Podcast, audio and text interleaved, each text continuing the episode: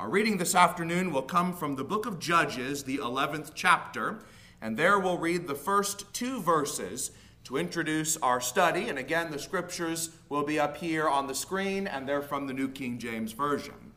Judges chapter 11, verses 1 and 2.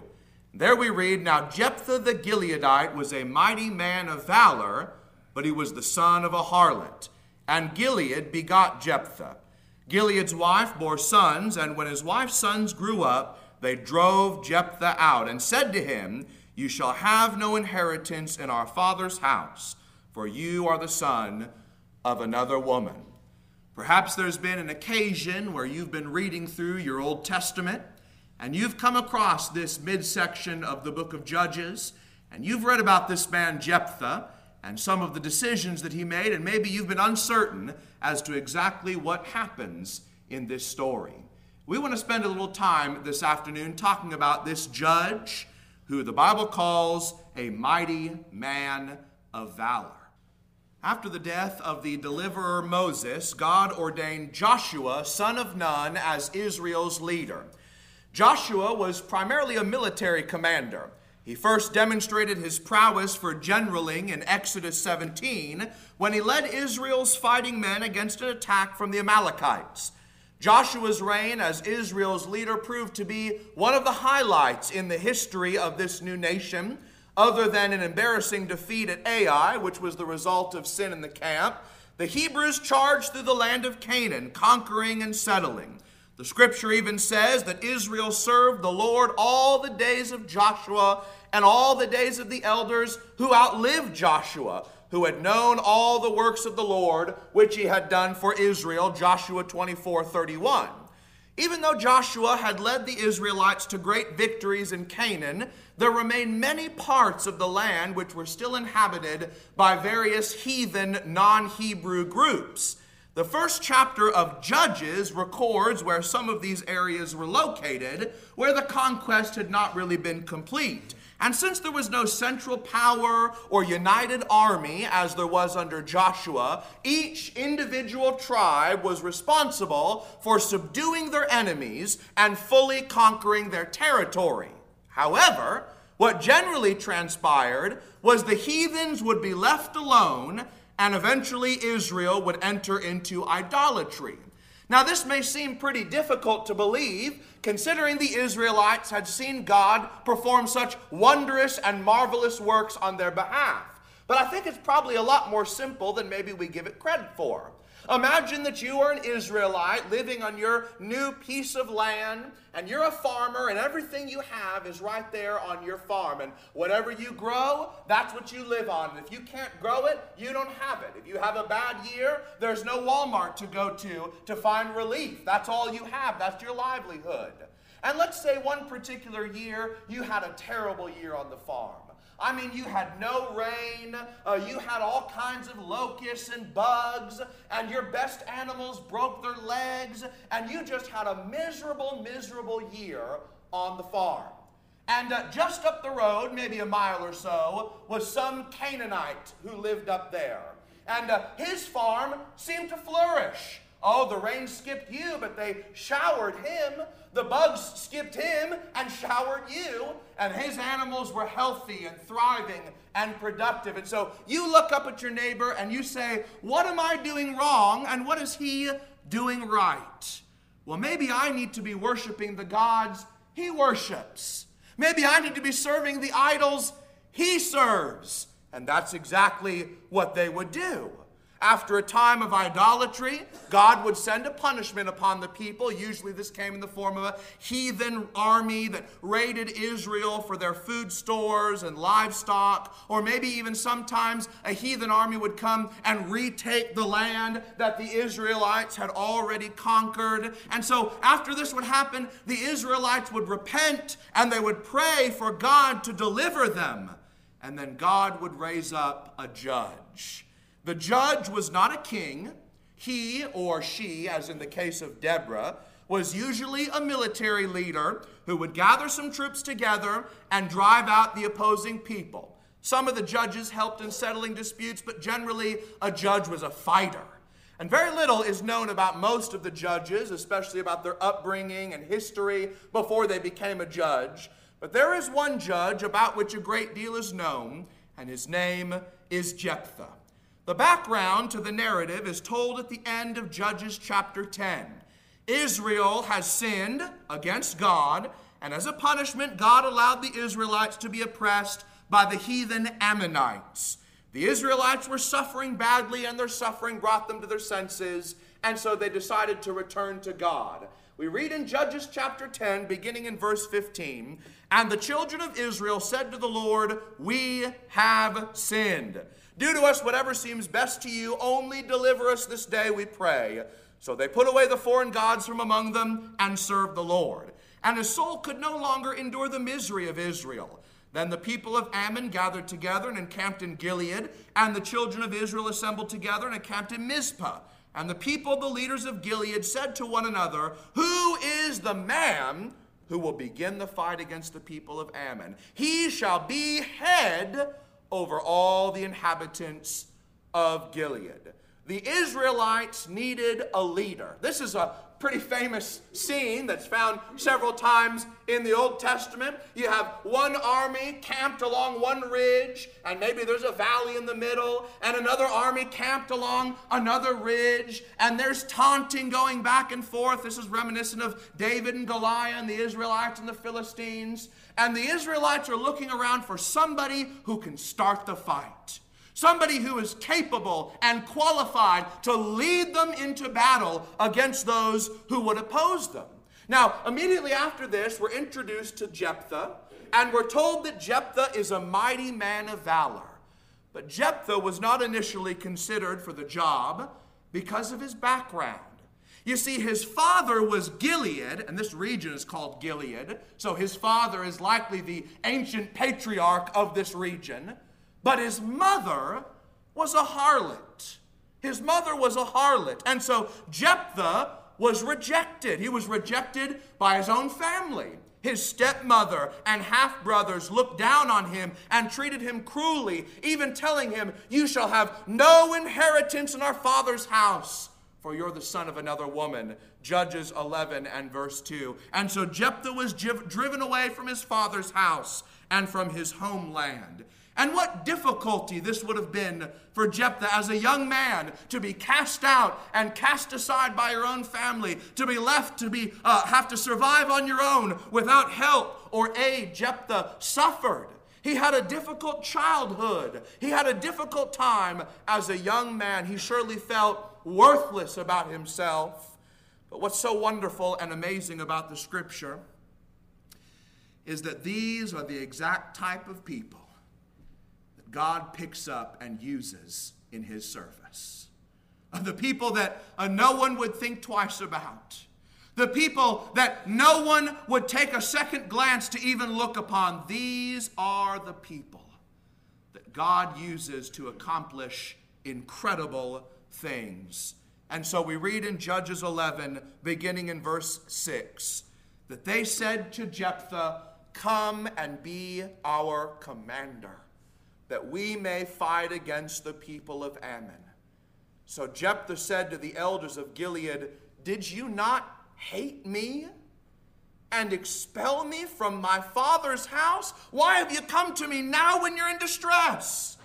And the elders of Gilead said to Jephthah, This is why we've turned again to you now, that you may go with us and fight against the people of Ammon and be our head over all the inhabitants of Gilead. You may come from difficult and painful circumstances. You may have had a difficult childhood. You may have faced obstacles and heartaches that no one should have to face in life. And if that's you, then you're like Jephthah, who had to endure things because of who he was from birth, not because of what he did in life. Jephthah's life teaches us that the outcasts of this world can rise above their circumstances to do great works for the Lord.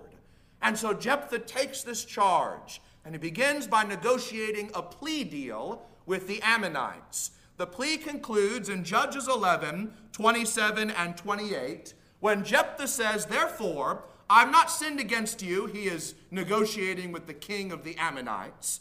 I've not sinned against you, but you wronged me by fighting against me. I love this part. May the Lord the judge render judgment this day between the children of Israel and the people of Ammon. However, the king of the people of Ammon did not heed the words which Jephthah sent him. I love this part because Jephthah realizes that this isn't about him. This isn't about him. This isn't even about Israel. He says this is about the Lord. And the Lord has given judgment and will give it again. May the Lord, the judge, render judgment concerning this matter. And so Jephthah waits. He puts this in the hands of the Lord, and it's not until verse 29 when the Spirit of the Lord comes upon him. By the way, there are 12 judges in the book of Judges, and only four of them are ever said to have the Spirit of the Lord come upon them. The Spirit of the Lord came upon Jephthah. And he passed through Gilead and Manasseh, and passed through Mizpah of Gilead, and from Mizpah of Gilead he advanced toward the people of Ammon. Jephthah, in these verses, shows a wonderful quality of waiting with patience on the Lord waiting with patience on the Lord, as the psalmist says, to rest in the Lord and wait patiently for him. This wasn't about Jephthah, wasn't about Israel, it was about the Lord. Now we come to a problem. Now we come to a crisis. And now we come to the greatest mistake Jephthah ever made when he entered hastily into a vow. And we read about this in Judges chapter 11 and verses 30 and 31. And Jephthah made a vow to the Lord and said, If you will indeed deliver the people of Ammon into my hands, then it will be that whatever comes out of the doors of my house to meet me when I return in peace from the people of Ammon shall surely be the Lord's, and I will offer it up as a burnt offering. Jephthah's vow will be the focus of the remainder of our sermon tonight because it's been used by skeptics and critics of the Bible as cannon fodder against the morality of the scriptures, and so it deserves our attention. Shortly after this vow was made, Jephthah advanced his soldiers against the Ammonites and was victorious in defeating them. When he returned home from his conquest, his joy turned sour when he came to his house at Mizpah there was his daughter. There was his daughter coming out to meet him with timbrels and dancing, and she was his only child. Besides her, he had neither son nor daughter. And it came to pass when he saw her that he tore his clothes and said, Alas, my daughter, you have brought me very low. You are among those who trouble me, for I have given my word to the Lord, and I cannot go back on it. And a few verses later, the Bible simply says, Jephthah carried out his vow with her which he had vowed. The question is Did Jephthah offer his daughter as a burnt sacrifice to the Lord? The accusation is how could someone possibly uphold the Bible as a guide for moral living when it allows and condones human sacrifice, child sacrifice at that. Therefore, the, the skeptics and critics say the Bible must be ignored because it's an immoral book. But we want to consider this issue tonight, and there are several things that we need to address, and so we'll take them one at a time. And the first one I know will thrill your heart, and that is that I've come all this way to talk about grammar. Now, if you don't like grammar, I'm sorry, you'll have to just bear with this. The Lord could have chosen any way to reveal His will to us, and He chose language and words. And so sometimes that means we have to talk a little about grammar. And the first thing that we want to discuss is that the text of the Scripture itself does not demand a sacrifice. You'll notice that nowhere in the chapter does it say anything like, and Jephthah offered his daughter as a burnt offering, and Jephthah sacrificed his daughter upon the altar. No such sentence or anything similar to that is found anywhere in the chapter. But also, we need to pay a little attention to Jephthah's vow itself. In verse 31, Jephthah said, It will be that whatever comes out of the doors of my house to meet me, when I return in peace from the people of Ammon, shall surely be the Lord's, and I will offer it up as a burnt offering. Now, in the Hebrew language, you have this little letter here, and this letter is called a waw. It's a W. It's a W. And this little letter right here is the common conjunction in the Hebrew language. On English, we have a lot of conjunctions. And, but, or, so. All of those are conjunctions, words that combine different concepts or different actions or different ideas together. But in Hebrew, you really only have this one conjunction. And so if you have a Hebrew sentence, like uh, we'll take a couple of Hebrew verbs here. This is amar, it means he said, and this is halak, and it means he walked.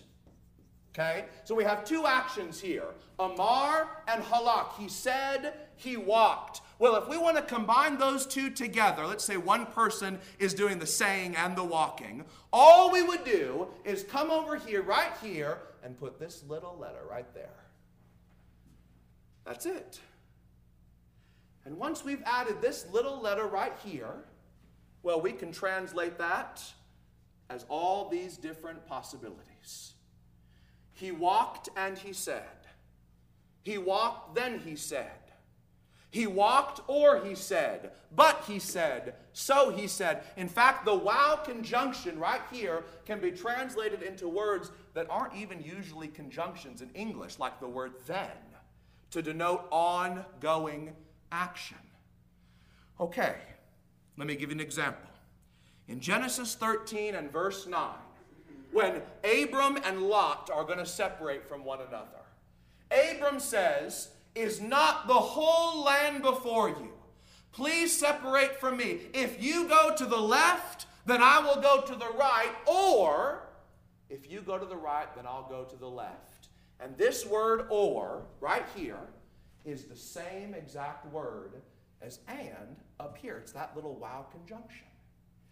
The only way to know how to translate this conjunction is the context. That's the only way to know. So in Genesis 13 9, it's easy. Abraham is giving two options.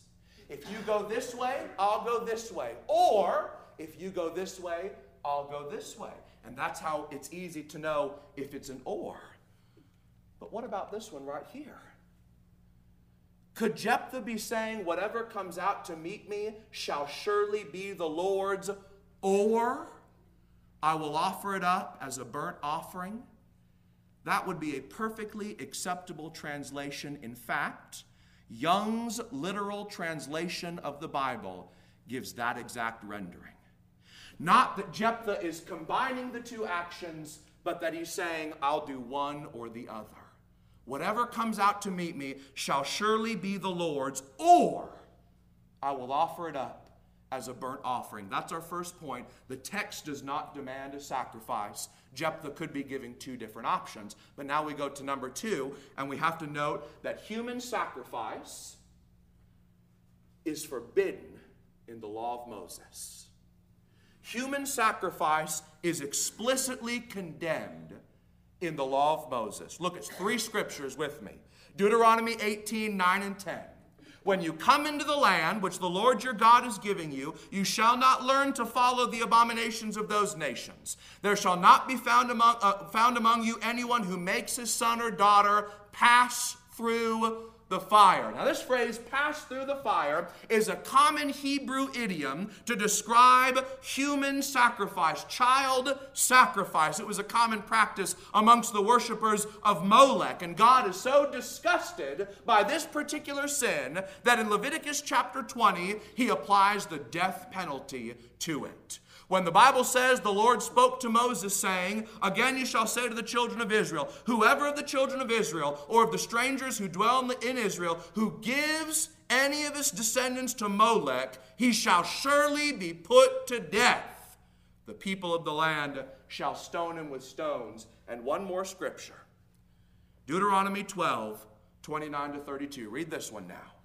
When the Lord your God cuts off from before you the nations which you go to dispossess, and you displace them and dwell in their land, Take heed to yourself that you're not ensnared to follow them after they're destroyed from before you, and that you do not inquire after their gods, saying, How do these nations serve their gods? I will do likewise. You shall not worship the Lord your God in that way, for every abomination to the Lord which he hates they've done to their gods, for they even burn their sons and daughters in the fire to their gods. Whatever I command you, be careful to observe it. You shall not add to it nor take away from it. This was a death penalty offense. You sacrifice a human being, you die. That's what the law of Moses taught. Does this sound like what we know about Jephthah? Did you know that Jephthah is mentioned in the roll call of faith in Hebrews chapter 11? Right here. Verses 32 through 34. What more shall I say? For the time would fail me to tell of Gideon and Barak and Samson and Jephthah. There he is. Also of David and Samuel and the prophets, who through faith subdued kingdoms, worked righteousness, obtained promises, stopped the mouths of lions, quenched the violence of fire, escaped the edge of the sword, out of weakness were made strong, became valiant in battle, turned to flight the armies of the aliens.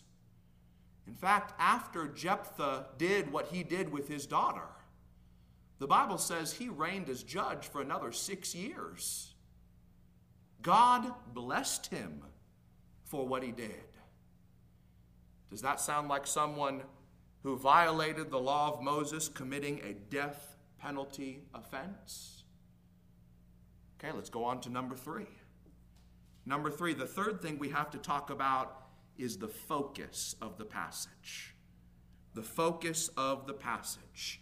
Now, when Jephthah arrived home, he met his daughter and he explained to her the vow that he had made. She told him that a vow is a sacred thing and he has to keep his word. He has to keep his oath to the Lord. But she made one request. Look at her request in verses 37 and 38. She said to her father, Let this thing be done for me. Let me alone for two months, that I may go and wander on the mountains and bewail my virginity, my friends and I. And he said, Go. And he sent her away for two months, and she went with her friends and bewailed her virginity on the mountains. Bewail my virginity. This girl doesn't have her priorities in, uh, in order. She's worried about her father's about to murder her and offer her as a burnt sacrifice, and all she can think about is her virginity. She wants to go spend the last two months of her life crying about it with her friends on the mountain. Look at what happens next in verse 39. And it was so at the end of the two months that she returned to her father, and he carried out his vow with her, which he had vowed. She knew no man. Why is that explanatory clause added to the end of verse 30? Of course, she knew no man. She was dead, if the sacrifice view is true. Why did the writer, why did the Holy Spirit feel the need to add these four words to the end of verse 39? No, a sacrifice doesn't make sense. Something else is going on here. Something else is going on. One more issue to consider. And for this, we look to the last part of the chapter, verses 39 and 40. Thus it became a custom in Israel that the daughters of Israel went yearly to commemorate the daughter of Jephthah the Gileadite four days in the year. Now, this is from the New American Standard Version. if you're reading the King James or the New King James, it doesn't say commemorate, it says lament. It says lament, and that's a bad translation. A bad translation. This word is used 39 times in the Old Testament, and this is the only time it's ever translated lament in the New King James or King James Bible. The word is tana. It means to rehearse or to celebrate. And so what we have here is instead of shock and outcry and disgust and horror, that a judge, a leader in Israel, would kill his daughter in gross violation of the law of Moses. Instead of outcry, there was an annual party. There was an annual celebration to commemorate what occurred on this time, a four day festival held every year. And so, to review, the language of the text does not demand a sacrifice.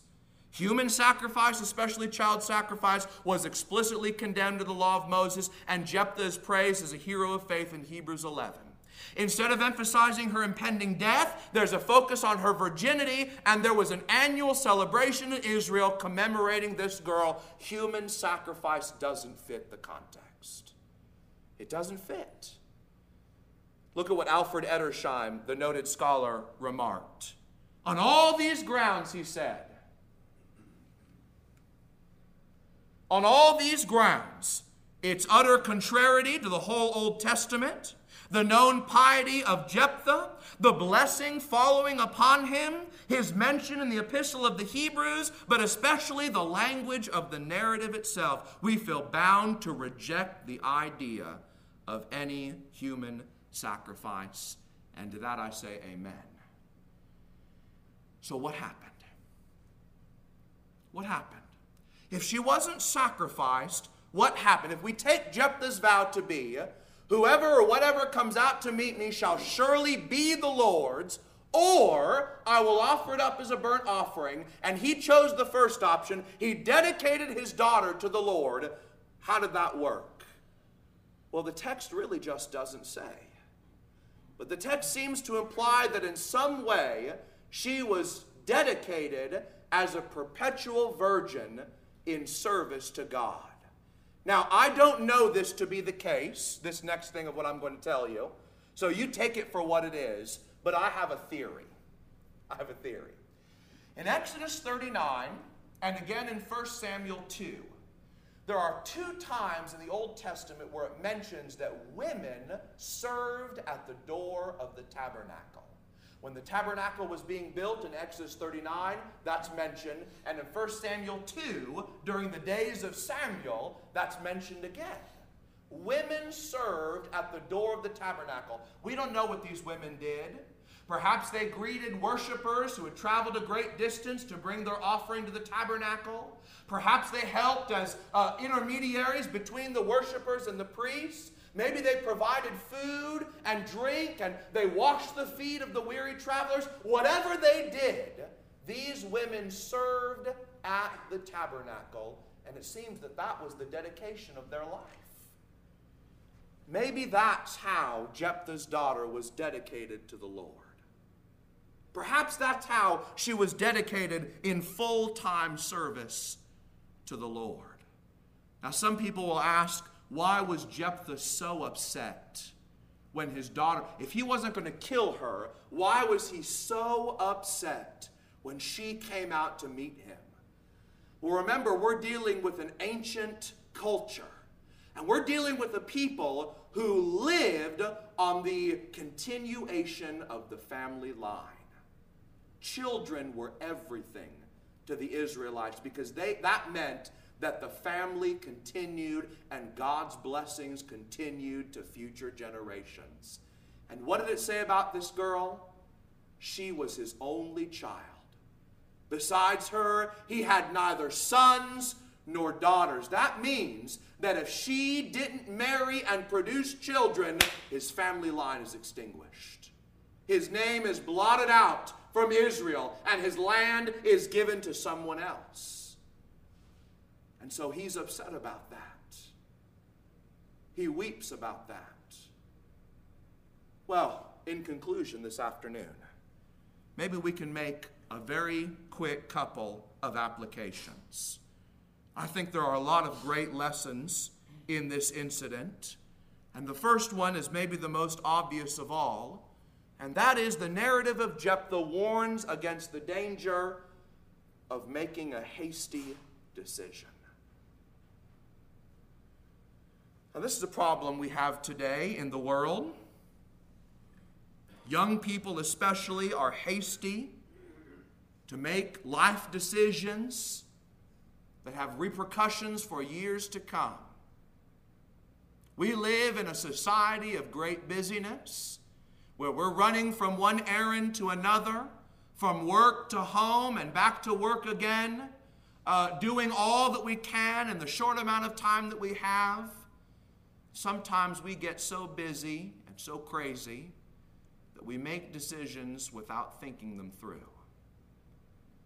Jephthah teaches us that there are times we have to step back and think about the consequences of our actions. But number two, and maybe most importantly of all, the narrative of Jephthah teaches that sometimes our happiness, sometimes even a child's happiness, must be set aside to serve the Lord. Faithfulness is more important than happiness. If Jephthah's daughter was like any other young girl I've any, ever known, she thought about her future. She thought about her future. She thought about finding a boy that she liked. She thought about getting married. She thought about having children and raising a family. She thought about her future. And she was willing to set all of that aside because of a commitment her father made for her. Jephthah must have been some kind of father, and his daughter must have been some kind of girl. To say, Yes, Dad, I'll set it all aside so that you can keep your word to the Lord. Faithfulness is more important than happiness.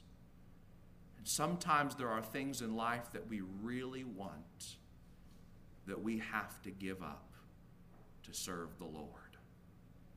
This girl was willing to do it. She said, Dad, give me two months to be upset about it, and I'll come back and do what I need to do. And she did. She did. And that is incredible to me. That's incredible to me. Now, it's not just young people. All of us, from time to time, are faced with decisions as to whether we're going to choose faithfulness or happiness, whether we're going to do what's right or what we want to do, whether we're going to serve the Lord or serve ourselves. We face those kinds of decisions all the time. And Jephthah's life teaches us that faithfulness always trumps happiness. We thank you for listening to our podcast put on by the Church of Christ at 2215 Planz Road in Bakersfield. If you would like any additional information or you would like to receive a free Bible correspondence course by mail, please email us at info at churchofchristbakersfield.com. Our service times are Sundays at 10:30 a.m. and 5 p.m. and Wednesdays at 7:30 p.m. Please make plans to join us. We would love for you to be our honored guest.